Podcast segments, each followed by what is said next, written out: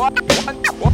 Buongiorno e benvenuto in un nuovo episodio di Studio. Se non mi hai mai ascoltato, io sono Andrea Venturelli. Questo è Studio, un podcast che si occupa di arte collegata al mondo del lavoro, collegata alla tecnologia e soprattutto collegata al nostro futuro. Oggi l'ospite che è qui con me è Nelb Rodriguez, un fotografo che si occupa di ritratti, di moda e di nudo. Ciò che mi colpisce di Nelb è la sua capacità di comunicare, perché non si limita ad utilizzare Instagram come fanno tanti altri fotografi, ma ha una propria e vera community che lo segue anche su altri canali social, come per esempio YouTube e come il suo podcast di nome Creators. In questo episodio di studio abbiamo parlato ovviamente di fotografia, abbiamo parlato di come un fotografo dovrebbe comunicare sui social network e perché è importante che anche i fotografi ci mettano la faccia. E infine abbiamo parlato della storia di Nelba, dagli inizi ai suoi progetti futuri. Io sono Andrea Venturelli, mi occupo di arte e nuove tecnologie. Ogni settimana registro un podcast di nome Studio per arricchirmi e arricchire le persone che mi ascoltano. Buon ascolto.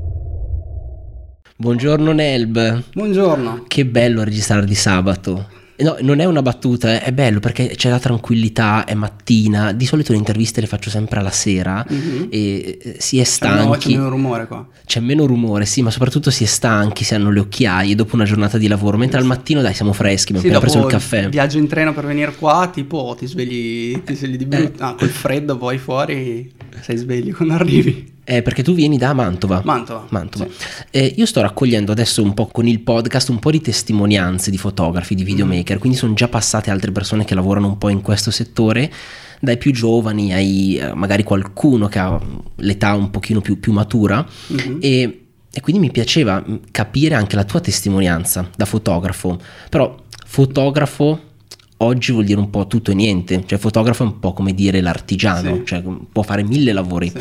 Tu di quale fotografia ti occupi in particolare? È una bella domanda, in verità sono uno di quei fotografi che un po' non mi piacciono, ovvero quelli che fanno un po' di tutto, però principalmente sono sulla sfera dei ritratti.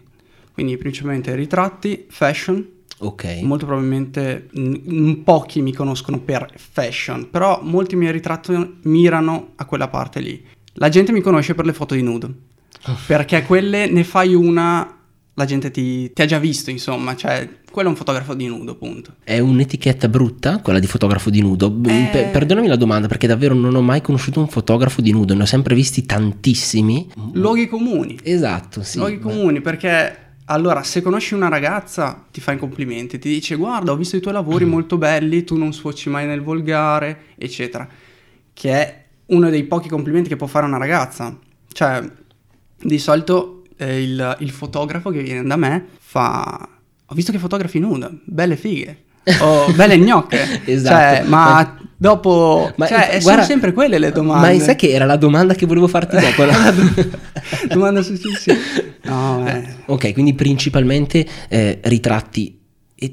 Com'è scattare mh, oggi nel 2019 fare il fotografo? Perché tutti fanno fotografi oggi. Cioè, sai che una volta eh, ti dicevano sai, anche mio zio è appassionato di fotografie, faceva mm-hmm. le foto, le sviluppava lui in camera oscura. Un sacco di volte è capitato di sì. avere lo zio, il cugino, no? Il, il, il, classico. Anche nel mio caso, il cugino. Il cugino che faceva le foto in camera oscura. Mm, mentre oggi eh, tutti siamo fotografi, che tutti abbiamo Instagram, tutti siamo molto bravi, siamo tutti appassionati di fotografia. È perché è immediato. Cioè, non siamo tutti appassionati tipo di pittura perché ci impieghi a fare una pittura, ci eh, impieghi anche a fare un disegno. Eh sì. Però fare la fotografia è immediato, lo dicono un po', cioè un po' il, il, il vantaggio ma anche lo svantaggio della fotografia è che sei immediato. Quindi lo, c'hai lo strumento e fai tac e la fotografia è fatta. Poi che sia bella o no, eh, lì son, cioè, sono altri discorsi. Ci stavo pensando ieri in macchina, no? Se non fosse immediato, perché l'immediatezza ti toglie quel calvario del devo diventare bravo o comunque devo penare un po' per arrivare al risultato. Metti la pittura, tu puoi anche iniziare col fiorellino, ma se vuoi fare delle colline o qualcosa del genere, paesaggio, ne hai da pitturare. Anche a livello, se devi fare un ritratto anche in pittura, in disegno, ne hai. Invece la fotografia è tac, fatto, tac, fatto, tac, fatto. Quindi tutti si sentono lì del tipo, oh, questo lo posso fare. Sì, anche, diciamo che anche la comunicazione proprio dei brand Mhm. che producono le macchine fotografiche è sempre più mirata a farti capire che è sempre più facile. Sì, è e- facile, fai, Sì. è facile, puoi farlo anche tu, fai come tutti. sì. Il calvario poi diventa dopo, cioè devi penare dopo per imparare. E, e poi da qui si sfocia poi nel, nel discorso dell'attrezzatura perché la gente cerca poi di arrivare allo stesso risultato con attrezzatura e non con il percorso che devi fare di imparare, Sì, capito? sì. Guarda, ho Quindi- pubblicato proprio l'altro giorno un video Mhm. eh, che parla proprio di questa cosa, il problema che quando si guarda un quadro non ci si chiede con quale pittura è stata fatta o almeno... L'ho visto, non- introduzione dell'ultimo video. Sì, no- non, è il- non è la prima cosa che ti chiedi, Mhm. ti chiedi eh, a che periodo apparteneva quel quadro, cosa voleva dire, qual era lo stile, a cosa Mhm. apparteneva, quale corrente artistica apparteneva. Col fotografo e anche col videomaker ti chiedi ma che lente hai usato? Ah, bella questa nuova, questa nuova lente, appena Bello uscita. Bella- eh, sì, qu- quanto l'hai pagata? È, è- è più così, è più così. Ma tu scatti anche col telefono? Eh, a volte sì, a volte sì, però solo per storie. Non, Ok. non mi dà una soddisfazione così tanta. Come gente che scatta con la pellicola dice scattare col digitale non mi dà soddisfazione, scattare col telefono non mi dà soddisfazione. Ma anche per il processo che c'è dopo, capito che devo passarmi comunque la foto al computer perché mi piace sempre un po' lavorarmela, cioè lo considero un po' il, il- il vero processo creativo dopo che ho scattato. È un po' di post produzione, ma anche minima, anche se è una cosa minima, mi piace comunque dare un po' de- del mio. E da telefono sai che devi metterti lì, trasferire, andarti a trovare il RAW che ha creato vicino al JPEG, non Sì, so dove. eh, sì. Se hai un buon workflow, fai prima con il, con il computer, assolutamente. Il, il tuo flusso di lavoro per, per fare una fotografia, Mhm. Eh, tu hai detto che ti piace sempre portarle poi sul computer, farci un minimo di post-produzione. Sì. Se dovessi dividere il tuo flusso lavorativo mm, e quindi suddividerlo in parti, pre-produzione, Ok. shooting e post-produzione, Ok. quanto tempo occupa ogni fase e soprattutto qua- quale importanza tu gli dai? È più importante secondo te la fase prima o è più importante la post produzione? O, Allora. o la giornata di shooting molto semplicemente? Allora, secondo me la parte più facile per quello che faccio io è scattare, perché il contenuto l'hai deciso già prima. Poche volte vado in uno shooting senza idee. La pre-produzione per me è quello che dà valore al- a quello che andrei a fare. Mi, mi dà fastidio proprio uscire di casa e non avere il risultato in mente. E, e non hai l'idea e non hai idea di cosa farai dopo con la foto, è finita. Cioè, che non poi lo fai. è la cosa più brutta, quella di tornare, scaricare i file che hai girato, o le foto che hai scattato e ti arrabbi, ti, e ti puoi arrabbiare solo con te stesso, perché dici no, dovevo piuttosto spendere un'oretta di più a casa, Mhm. dico un'oretta per dire un po' di tempo in più a casa, piuttosto che uscire, girare e non avere materiale che poi dopo effettivamente volevo da, da usare in post produzione. Esatto, ma se parliamo che la fotografia è 90% contenuto e che comunque deve comunicare qualcosa, ha un obiettivo poi, che sia estetico o no, ha un obiettivo, poi devi penare in post-produzione per renderla appetibile. E già lì... E non è mai la Eh, già soluzione lì, migliore. già sì. lì se tu stai dicendo questa foto non è appetibile, come faccio a renderla appetibile? Eh, hai già sbagliato Sì, secondo me. Hai già sbagliato un po' l'approccio. Anche, anche se a volte la foto ti piace, ma magari un altro lo guarda e dice questa foto qua non è appetibile, però tu hai già in mente il risultato e quindi tu dici no no, io l'ho fatta apposta perché ci devo fare questo e questo. E quello viene, viene però con l'esperienza, col tempo, perché più esperienza hai, probabilmente meno tempo ci impieghi per fare la foto, perché sai già quello che vuoi. Quando tu sai quello che vuoi, ci impieghi meno tempo e sei molto più bravo. Esatto. Quando non sai quello che vuoi, eh, Scatti un po' a caso. ma sì, anche perché non, non- non finisci mai, perché non Esatto. sai quello che vuoi. Sai che il- lo scorso anno ero su un set ehm, per fare il backstage, perché tante volte nei set, quelli grossi, di shooting fotografici, eh, ci sono dei backstage eh, che sembrano quasi più delle produzioni, cioè è Mhm. un backstage in realtà mh, girato in maniera assolutamente professionale. Ed era un noto brand italiano, noto a livello Ok. internazionale, però non dico il nome, e c'era il fotografo che doveva fare quattro foto quel giorno lì. Quattro. Però c'erano 50 persone fra agenzia, cliente, altra agenzia, insomma, c'era tutte quelle persone che stanno intorno al ruolo del fotografo e il fotografo ci ha messo 16 ore per fare 4 foto. Tu quanto tempo ci metti per fare una foto e quante foto scatti prima di trovare la tua foto circa? Partiamo dal fatto che comunque il modo di scattare di gente come me, mettiamola così, gente come me, è sempre dettato dal tempo. C'è gente che magari ha un lavoro in testa, ha le conoscenze e dice ok, posso dedicarmi due, tre, quattro volte allo stesso shooting o andare nello stesso set, avere la stessa modella e finire quello che è quello che ho in mente. Però lì non stai parlando di lavori con cliente perché lì poi dopo è difficile mettere a budget, rifare lo shooting, richiamare le persone, riavere la location. Esatto, qua parlo è, più di roba personale. È, è un po' un problema. Esatto. Gente come me che magari non ha una commissione da fare in un giorno, perché io non, non ho mai lavorato così, cioè non ho commissione da brand no, ho fatto comunque eh, collaborazioni. Beh, okay? ma ti posso dire meglio, eh, perché è uno dei ruoli più difficili, perché devi saper mettere d'accordo... Eh, vuol dire che sei bravo. Tutti quanti. Assolutamente, il fotografo era bravissimo e probabilmente l'esempio che ti ho fatto, lui come fotografo mm-hmm. lo scatto l'aveva già ottenuto dopo la terza fotografia. Mm-hmm. Il problema in quel caso ah, è mettere d'accordo tutti, tutti, tutti, quelli che lavorano all'interno delle agenzie, del, della, casa, della, casa, di moda in okay. quel caso. E lì è un casino. Nel mio caso ho le ore che ho per scattare, quindi magari la location disponibile l'hai pagata per eh, tre ore, hai quelle tre ore, non hai di più. Hai quel tot tempo limite e devi avere la foto. Che, cioè, almeno qualcosa ti deve essere prefissato, 3-4 foto prefissate. Poi se ne vengono di più meglio. Però lavori sempre a tempo limitato, dalla location oppure dalla modella che dici guarda io due ore ci sono. Ma eh, mi sembra di capire che tu porti avanti eh, parecchi tuoi progetti personali. Non so se è un punto positivo. Ma assolutamente o... un punto è, positivo. È, è buono quando ti concentri veramente su una cosa. Però è anche buono avere altri progetti che nel frattempo ti, uh, ti discostano da, quella, da, quell'obiettivo che vuoi o da quel progetto che stai facendo, perché così hai modo di prendere un po' d'aria, non è mai un ok mi rilasso un po', ma è sempre mi dedico a qualcos'altro, che ha un altro mio progetto, poi torno su quello. È un po' frustrante anche, anche nei periodi di pausa, se fai YouTube come fai anche te. Eh, sì, ma allora sì, qua possiamo aprire oh, cioè, una cioè, parentesi, parentesi enorme, gigantesca. ma che a me piace sempre tanto parlarne. Mm-hmm. Eh, della, della, difficoltà di, ter, di, tenere i lavori commerciali e i lavori personali. Mm-hmm. È mhm. una delle cose più difficili perché nel momento che fai solo i lavori personali finisci a fare quello che stavi dicendo tu. Quindi finisci a creare ansia e troppe aspettative anche mm-hmm. su te stesso esatto. e sei frustrato perché esatto. se non riesci a, a, ottenere quelle cose, il progetto personale ti coinvolge molto di più emotivamente. Esatto penso anche tu con, con, YouTube. Sì, sì, sì. Invece dalla parte commerciale, cioè tu fai, finisci e, e, consegni, e consegni, Che è molto stressante, forse sì. in alcuni flussi di lavoro con le agenzie. Io, io, ho lavorato per anni e lavoro tutt'oggi con diverse agenzie qua a Milano.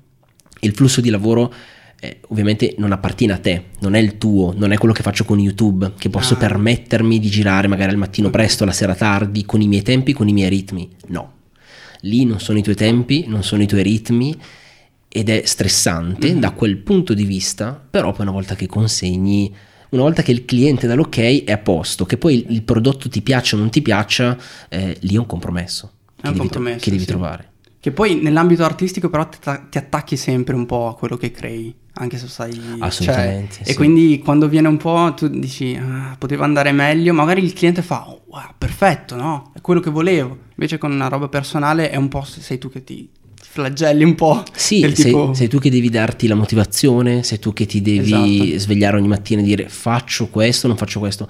Quando hai un lavoro commerciale ti dicono cosa fare tante volte esatto. o comunque hai delle scadenze, mentre il lavoro personale non ha scadenze. Dovrebbe essere così, a meno che non te le dai da solo, ma non il te le dai da solo nel modo bello, tipo come stai dicendo tu, ma perché tu pensi che la gente si aspetta di ricevere una certa cosa entro tale giorno e allora ti crei tu delle scadenze fittizie che in verità non esistono. La gente non si aspetta che, arriva, che arrivi un mio video su YouTube domani, perché io non ho messo scadenze e mm, non c'è scritto niente da nessuna parte, quindi io potrei sentirmi libero.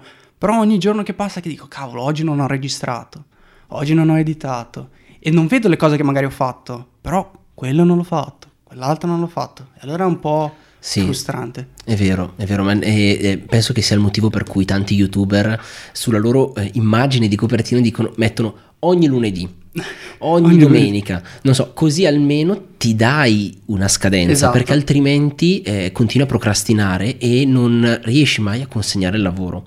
Solitamente chi non fa i lavori personali troppo attaccato alla qualità e quindi quando c'è da fare un lavoro personale non riesce mai a finirlo perché, Vero. perché non, non raggiungi mai la perfezione. Esatto, non ti soddisfa mai. È un casino quello, vero? Ehm, sì, infatti anche per cominciare YouTube, che tu vedi tutti in alto con una certa qualità, una certa macchina, un certo- tu dici ok, se non faccio quello non posso iniziare. Quindi dai, dai un po' zero valore al contenuto che stai per creare e, e vedi un po' il, il livello, lo standard. E ti fai anche i confronti, oppure con te stesso ti dici ok, non posso fare di meglio. Allora Sì. lo rigiri. Allora fai, eh, ma magari il contenuto è Sì. cioè, perfetto, eh? Cioè, Sì. magari... O probabilmente il 90% delle persone non se ne accorge. Esatto. E tu Es- stai buttando Esatto. via, stai buttando via proprio del tempo a rigirare, rimontare, rifare delle cose Esatto. che la gente non guarda, non vede. L'unica cosa bella di YouTube è che lo stesso contenuto lo puoi riproporre a una qualità maggiore un domani.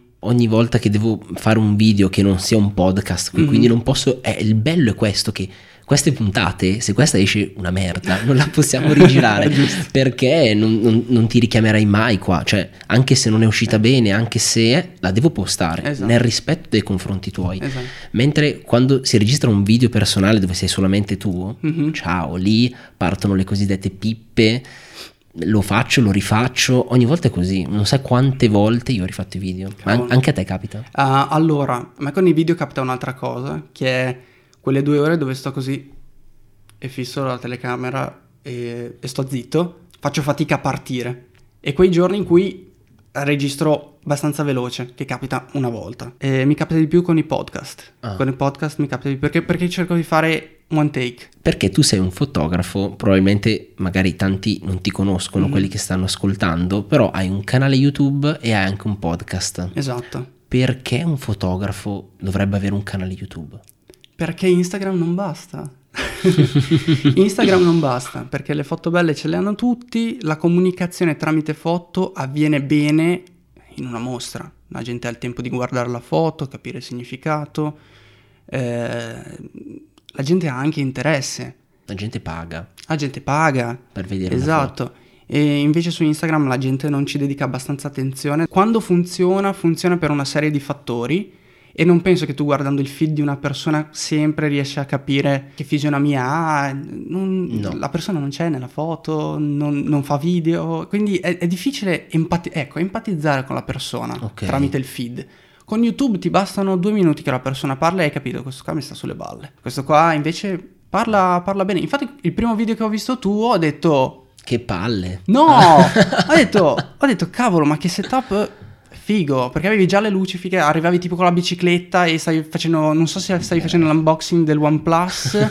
sì, può, Ho da- può darsi. un altro ho fatto video. tanti video del cazzo. così. e io lì ho seguito sia per il tuo modo di parlare, ma anche per tutta la struttura attorno, ma per la tua persona. Ti ringrazio. E so che sembra molto discostante dalla fotografia, però se tu vuoi pubblicizzare te stesso, eh, le tue foto passano in secondo piano. Cioè, uno guarda più volentieri le tue foto, le critica con un occhio più attento e senza dover dire la cavolata del momento perché vuole apparire nei commenti. È più portato a, a proprio avere cura delle tue foto come se fossero quasi sue, se sa chi sei. Sì, perché da una parte il video probabilmente è il mezzo principale oggi, è il Esatto. mezzo quello che riesce a restarti più in testa rispetto Esatto. alla fotografia e quindi tu sei un fan di mostrarsi, di metterci la faccia a tutti gli effetti. Devi, devi, devi, devi. Infatti la gente che, che anche su Instagram mette tantissime foto ma poi non si fa vedere, oppure si fa vedere sì ma mentre mangia il sushi, ci sta per un pubblico che hai già, ma non ti Stavo ridendo mentre mangia sushi, no, è vero. Cioè, a me piace, Sì. ma è perché il, il mio pubblico magari mi risponde e mi dice: Ah, ma sì, sono andato ieri nello stesso posto. Oh, ma ah, anche a me piace il sushi. Robe, luoghi comuni comunque. Cioè, è un pubblico che ho già. Non spero mai di fare del pubblico facendo storie sul sushi, capito? Sì, sì, sì. E, e YouTube ti aiuta molto a farti il pubblico. Infatti, secondo me, 100 persone su YouTube valgono più di 2000, 3000, 4000 su Instagram. È difficile eh, che qualcuno si interessi del tuo lavoro solo ed esclusivamente con Instagram. Sì. Ma mi sa che anche il motivo per cui Instagram ha inserito le storie e tanti adesso lo utilizzano anziché fare vlog, magari mm-hmm. su YouTube che è più difficile, comunque te li devi montare, la musica, insomma lo sai anche tu, esatto. è, è, difficile, anche se uno è fotografo, è difficile fare i video, come è difficile per un videomaker fare le foto, eh, mentre con Instagram eh, le storie comunque puoi farti vedere in volto, anche se lo esatto. fanno in esatto. pochi. Esatto, comunque. sì. Il punto solo delle storie è che non riesci mai a, rag- a seguire un ragionamento. Cioè, segui tre storie di uno che parla, skippi. Sì. skippi. anche cioè, tu. magari esatto. Sì, sì, sì, sì Perché ma anche se mi interessa, ma anche se sono di gente che conosco, di amici, gente che magari sentirai volentieri parlare in un video per mezz'ora. Storie uno, sì. due, stai ancora parlando? Scusami. Sì. Ma tra, non ti viene l'ansia quando vedi che uno ha pubblicato talmente tante storie che i che... trattini in alto sono diventati dei puntini. No, li silenzio. No, li silenzio, lì, lì, poi... Togli Io dirò una cosa un po' cattiva, però penso che tutte le persone che utilizzano i social network a un certo punto debbano fare una scelta. Uh-huh. E io e te la scelta è chiara, l'abbiamo già fatta, uh-huh. eh, cercare di metterci la faccia. Ok anche se non è indispensabile, non è indispensabile per un fotografo farlo, non okay. è indispensabile neanche per un videomaker mm-hmm. farlo, però preferisco utilizzarlo in questi termini, un social network, che fare le foto al sushi, come dicevi tu, che fare le foto al piatto, perché quello è veramente il livello più basso con cui tu puoi usare un social network. Sì, è... E soprattutto in quel momento lì non sei tu che utilizzi il social network, ma è il social network che utilizza te. Cioè, esatto. Cioè tu diventi il prodotto del social network. Esatto. Sì, no. il social vive del tuo contenuto. Il, senza il tuo contenuto il social muore. Se, quindi sei tu che devi creare, creare, creare e quello non porta quasi mai a te. Mai. Su Instagram poi zero, cioè dalle storie non ti segue nessuno. Uno si interessa magari alle storie perché ti ha seguito per un post che ha visto, ma anche lì difficilissimo. Difficile, molto esatto. difficile. Anche perché Instagram non ha, non ha ancora avuto idee geniali su come far incontrare la gente.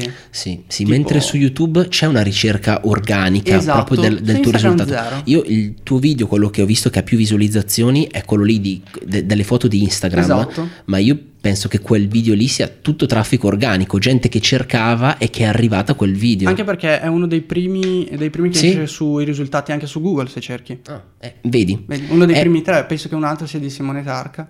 Esatto, eh, e invece con Instagram questa cosa non c'è. È la gente non riesce a trovarti, nonostante tu faccia dei buoni contenuti, eh, tu semplicemente mi sembra di ingrassare, capito? Una vacca mm-hmm.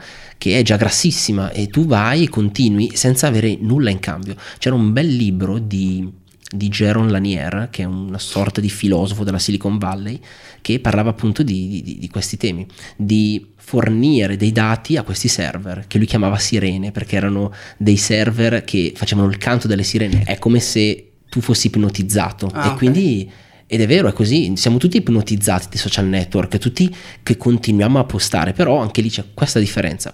O lo fai per vendere te stesso mm-hmm. e ci metti la faccia. Esatto.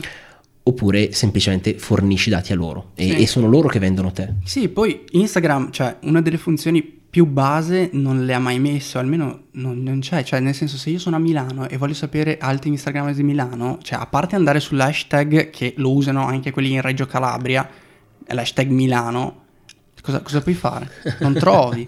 Ma invece podcast, anche lì, un fotografo, perché dovrebbe fare un podcast? Che è difficilissimo. Perché, è difficile. Perché spiegare con le parole senza che fai vedere nulla, con un video ancora ce la fai, cavolo, sì. fai vedere le fotografie. Ma con un audio come fai e perché? Eh, lì, lì, lì lo fai socialmente, lo fai anche per dimostrare che le idee contano e le foto vengono dopo. Perché le foto si devono basare su qualcosa. Secondo me si basano le foto quando fo- la tua fotografia si basa sempre su un ragionamento che hai fatto, ok?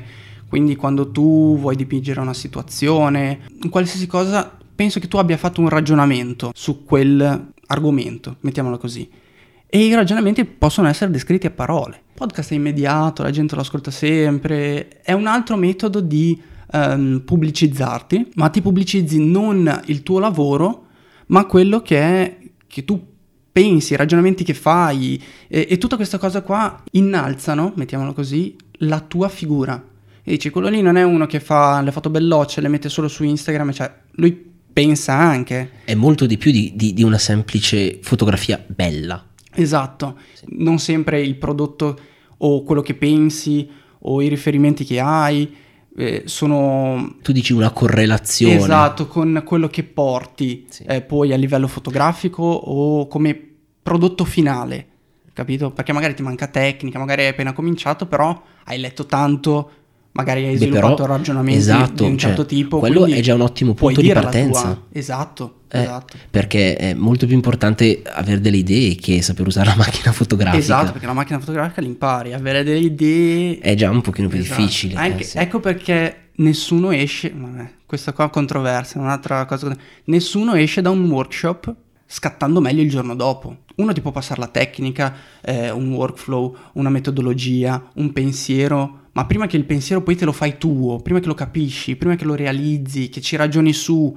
e poi migliori, c'è una parte tua, quindi nessuno esce subito dopo un workshop ed è già più bravo, più esperto. C'è una parte che comunque deve far da solo, quindi non è, non è mai così immediato. In una delle tue puntate del podcast ehm, ce n'è una che mi è piaciuta particolarmente, mm-hmm. che è quella... Non dirmi quella sui bot di Instagram. No, no, no, no, argomento Instagram chiuso. Chiuso. Eh, una puntata che mi è piaciuta particolarmente che è quella che si chiama crescere o guadagnare. Esatto.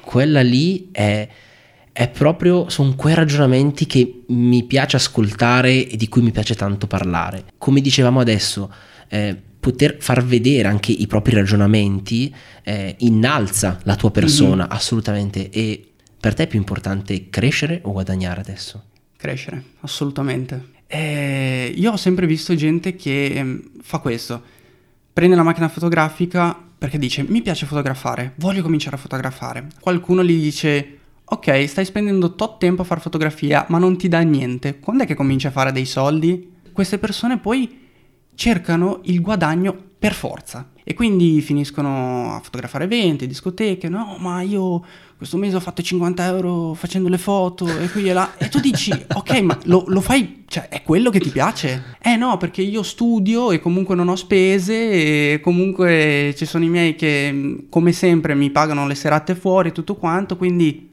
in teoria non ho spese, stai creando, ti stai divertendo, stai facendo quello che vuoi.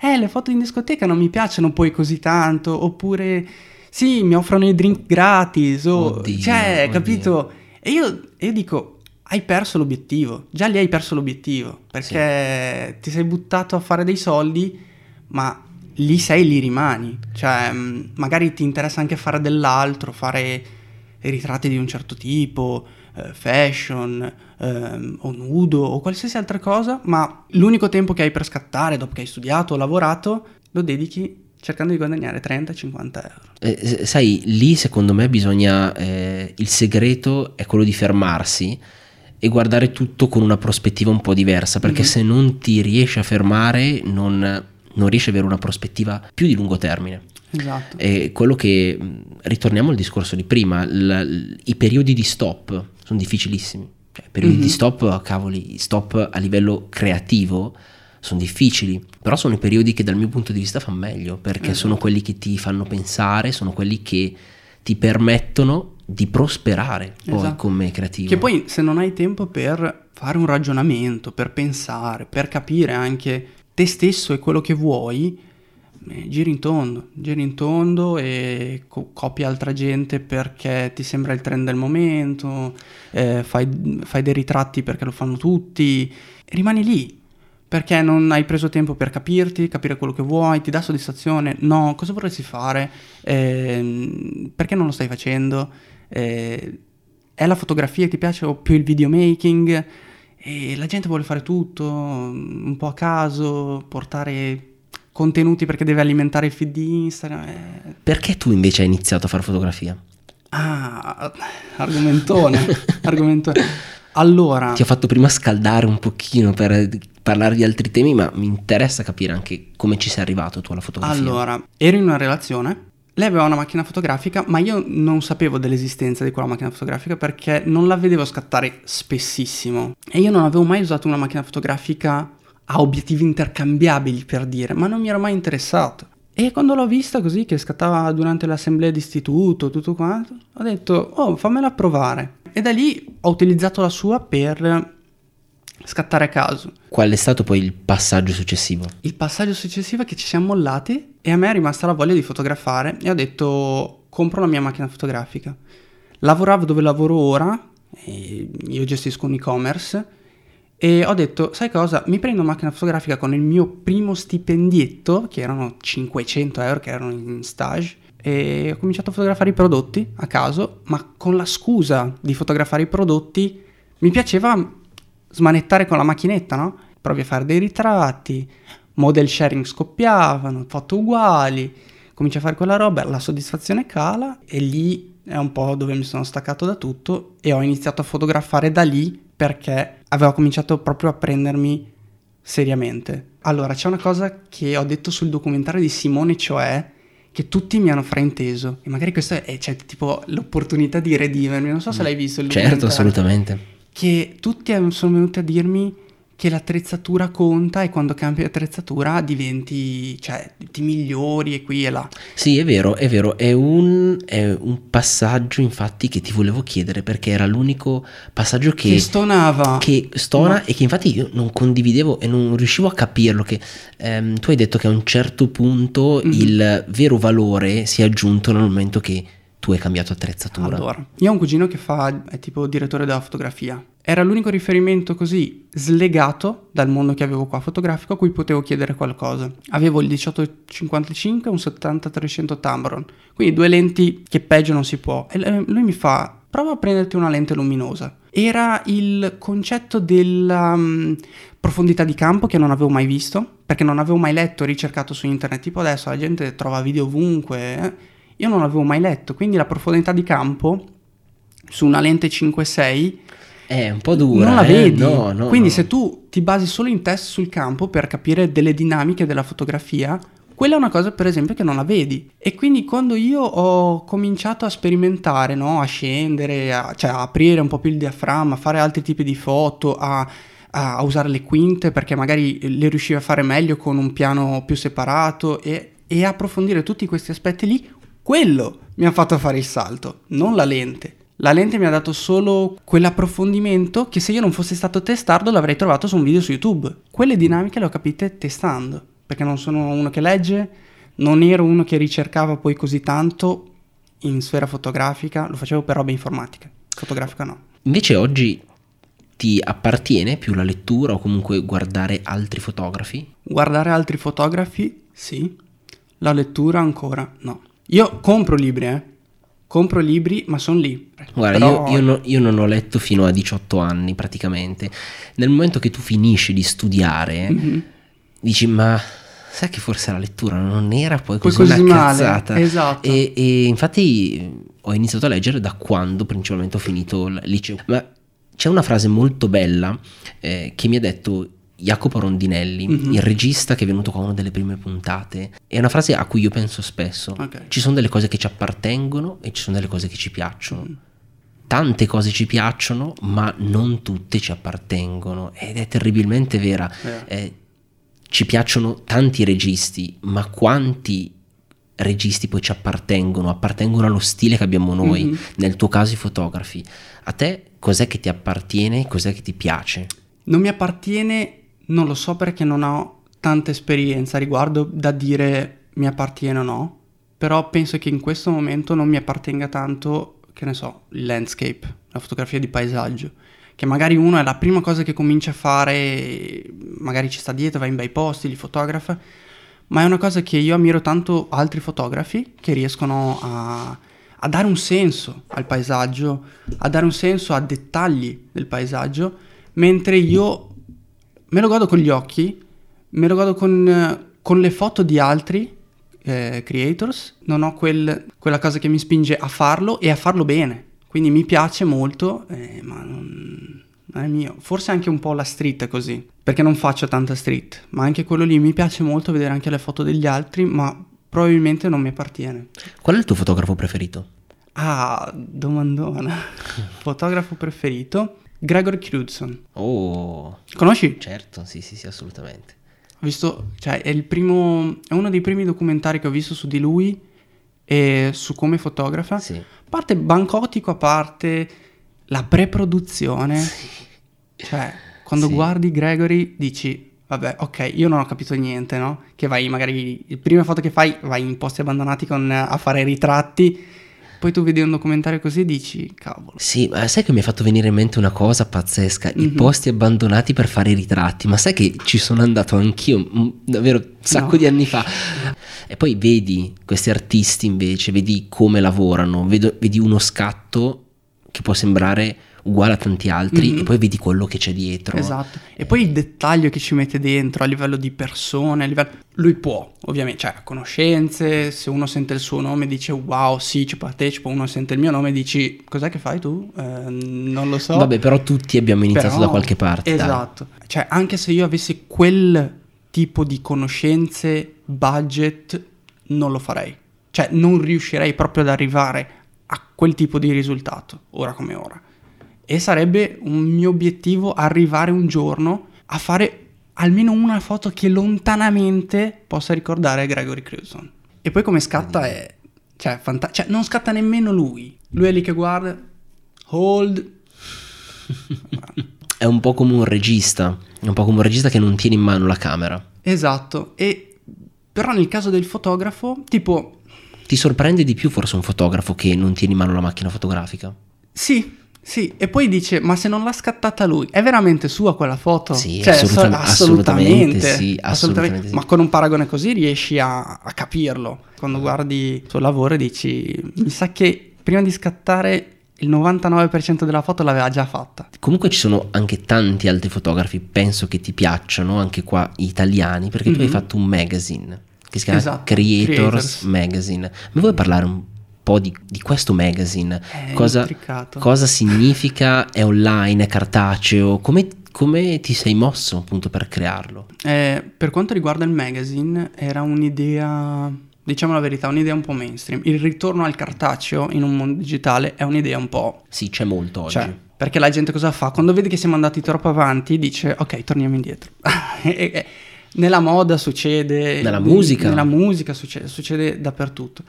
Solo che il punto è che io vedevo alcune riviste, le poche che vedevo online, erano curate un po' male, le offrivano in PDF. E al momento io dicevo, metterò, farò una rivista e la offrirò soltanto in modo cartaceo. E poi lì brainstorming di idee, cose varie. Eh, all'inizio eh, mi è venuto in mente perché volevo soppiantare il fotolibro. Era un periodo in cui tutti stavano collaborando con aziende varie. Fotolibro, fotolibro. Ho fatto anch'io una recensione del fotolibro e dico, ma sto fotolibro, dopo due secondi, è vecchio. Perché uno, non sto stampando un mio progetto. Perché un progetto se è fatto, finito, concluso e stampato, ha un valore che si porta avanti. Il tuo portfolio no. E ho detto, quindi il supporto va cambiato. Cosa faccio? La rivista. Ok, però non voglio essere protagonista. L'idea principale non era essere iperprotagonista. Volevo diffondere la foto della gente stampata. Paga solo il cliente finale. Che poi a vendere il primo, il primo numero ci ho anche rimesso un po' di soldi. Quindi... E, e beh, ma perché non è comunque eh, immediato che le- No. la, la gente lo compri.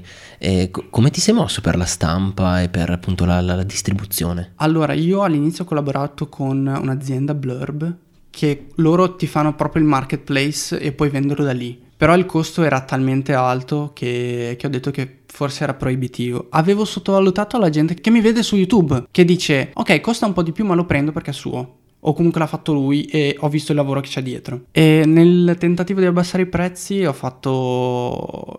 me li sono acquistati io, quindi ho fatto arrivare tutti a casa mia, li ho venduti in anteprima sul mio sito a pezzi limitati, quindi 100, li ho firmati tutti a mano e poi li ho rispediti e da lì poi ci ho rimesso perché le spedizioni sono, cioè ti, ti- Certo.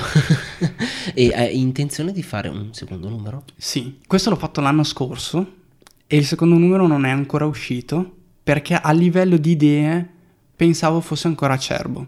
eh, a livello di idee, costi, perché se fosse facile lo starebbero facendo già in tanti. Può essere anche bello il prodotto, però è appetibile.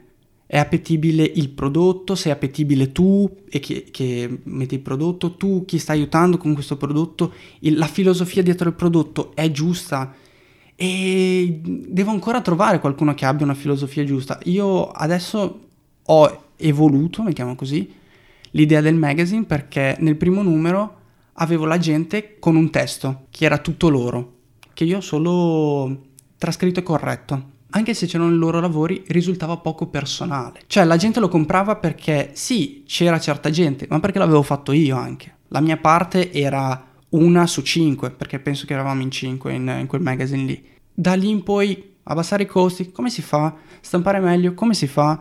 Ehm, rendere la rivista più personale senza sfociare nel questa è la mia rivista e io sono il filtro.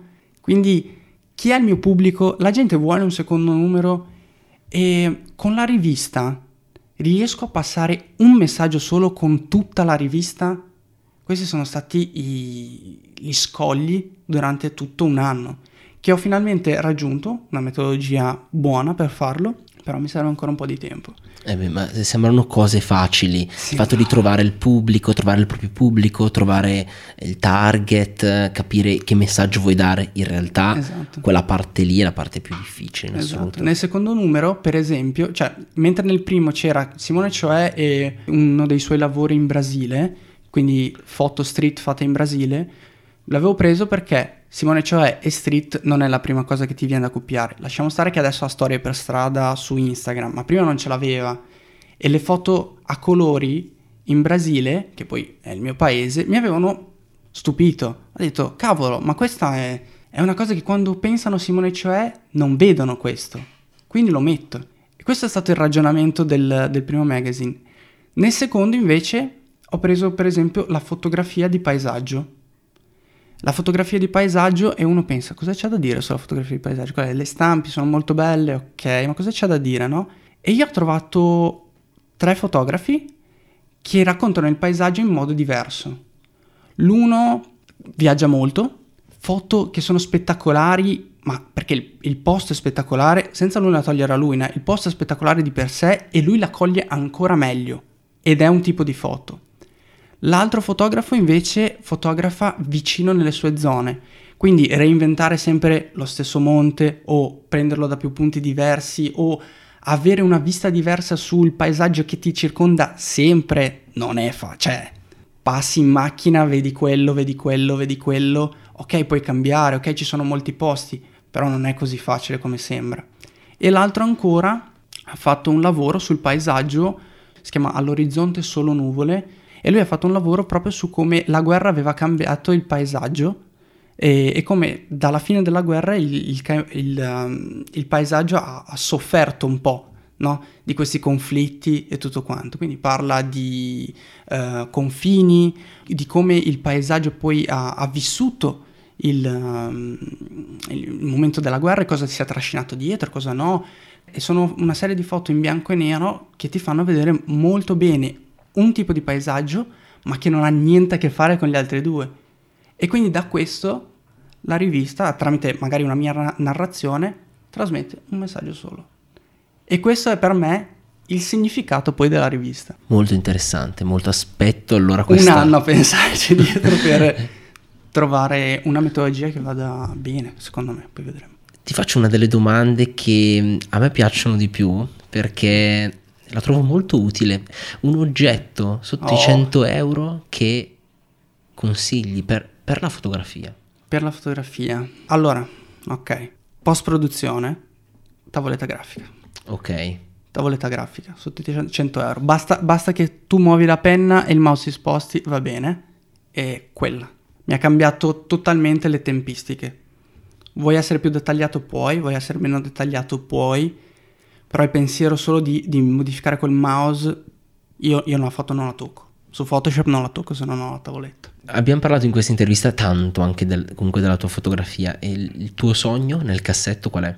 Come, nel, come, fotografo? Come fotografo. Allora, nel documentario ehm, avevo detto che il mio sogno era avere una copertina o fotografare per Sports Illustrated. è un- una di quelle cose irrealizzabili, quei sogni che dici ok, se vogliamo parlare di un sogno vicino e realizzabile, che sembra vicino e realizzabile ma non lo è, è proprio la rivista che, che prenda piede in una maniera, in una maniera bella, cioè che promuova la fotografia e che sì, che io magari venga promosso cioè, di conseguenza, ma quello passa in secondo piano, che, che promuova proprio la fotografia, come dicono tutti, no? in maniera cartacea, perché la gente si interessa. Quindi questo è un sogno realizzabile.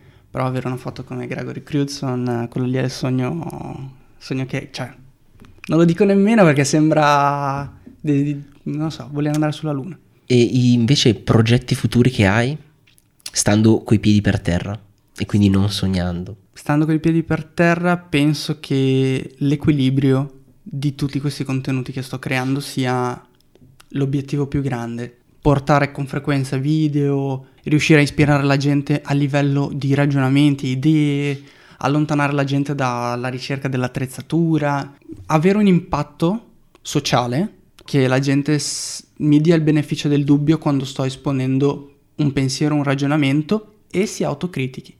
Quello lì secondo me è l'impatto sociale che più ha peso oggi, perché la gente ci mette poco poi a seguire una persona per cui ha stima, che segue da molto e questa cosa qui è molto potente. Eh, adesso se- sembra l'eroe, diffondere il bene. tu- Vai, no. chiudiamola così, chiudiamola così. Sì, per avere un impatto sociale molto buono, sia sul peso della fotografia, sul perché si fotografa, anzi perché io fotografo e che ognuno deve essere coerente con, con quello che cerca e soddisfatto, perché c'è molta insoddisfazione nella fotografia in questo momento e non è, non è bello, non porta la fotografia da nessuna parte. Grazie mille Nelba. Io ti aspetto qua quando pubblicherai la seconda versione di Creators Magazine. Ok, Grazie mille per questa grazie a te. bellissima chiacchierata. bello studio comunque. Ma studio il podcast o lo studio? Entrambi. Ciao, a presto, grazie mille. Ciao.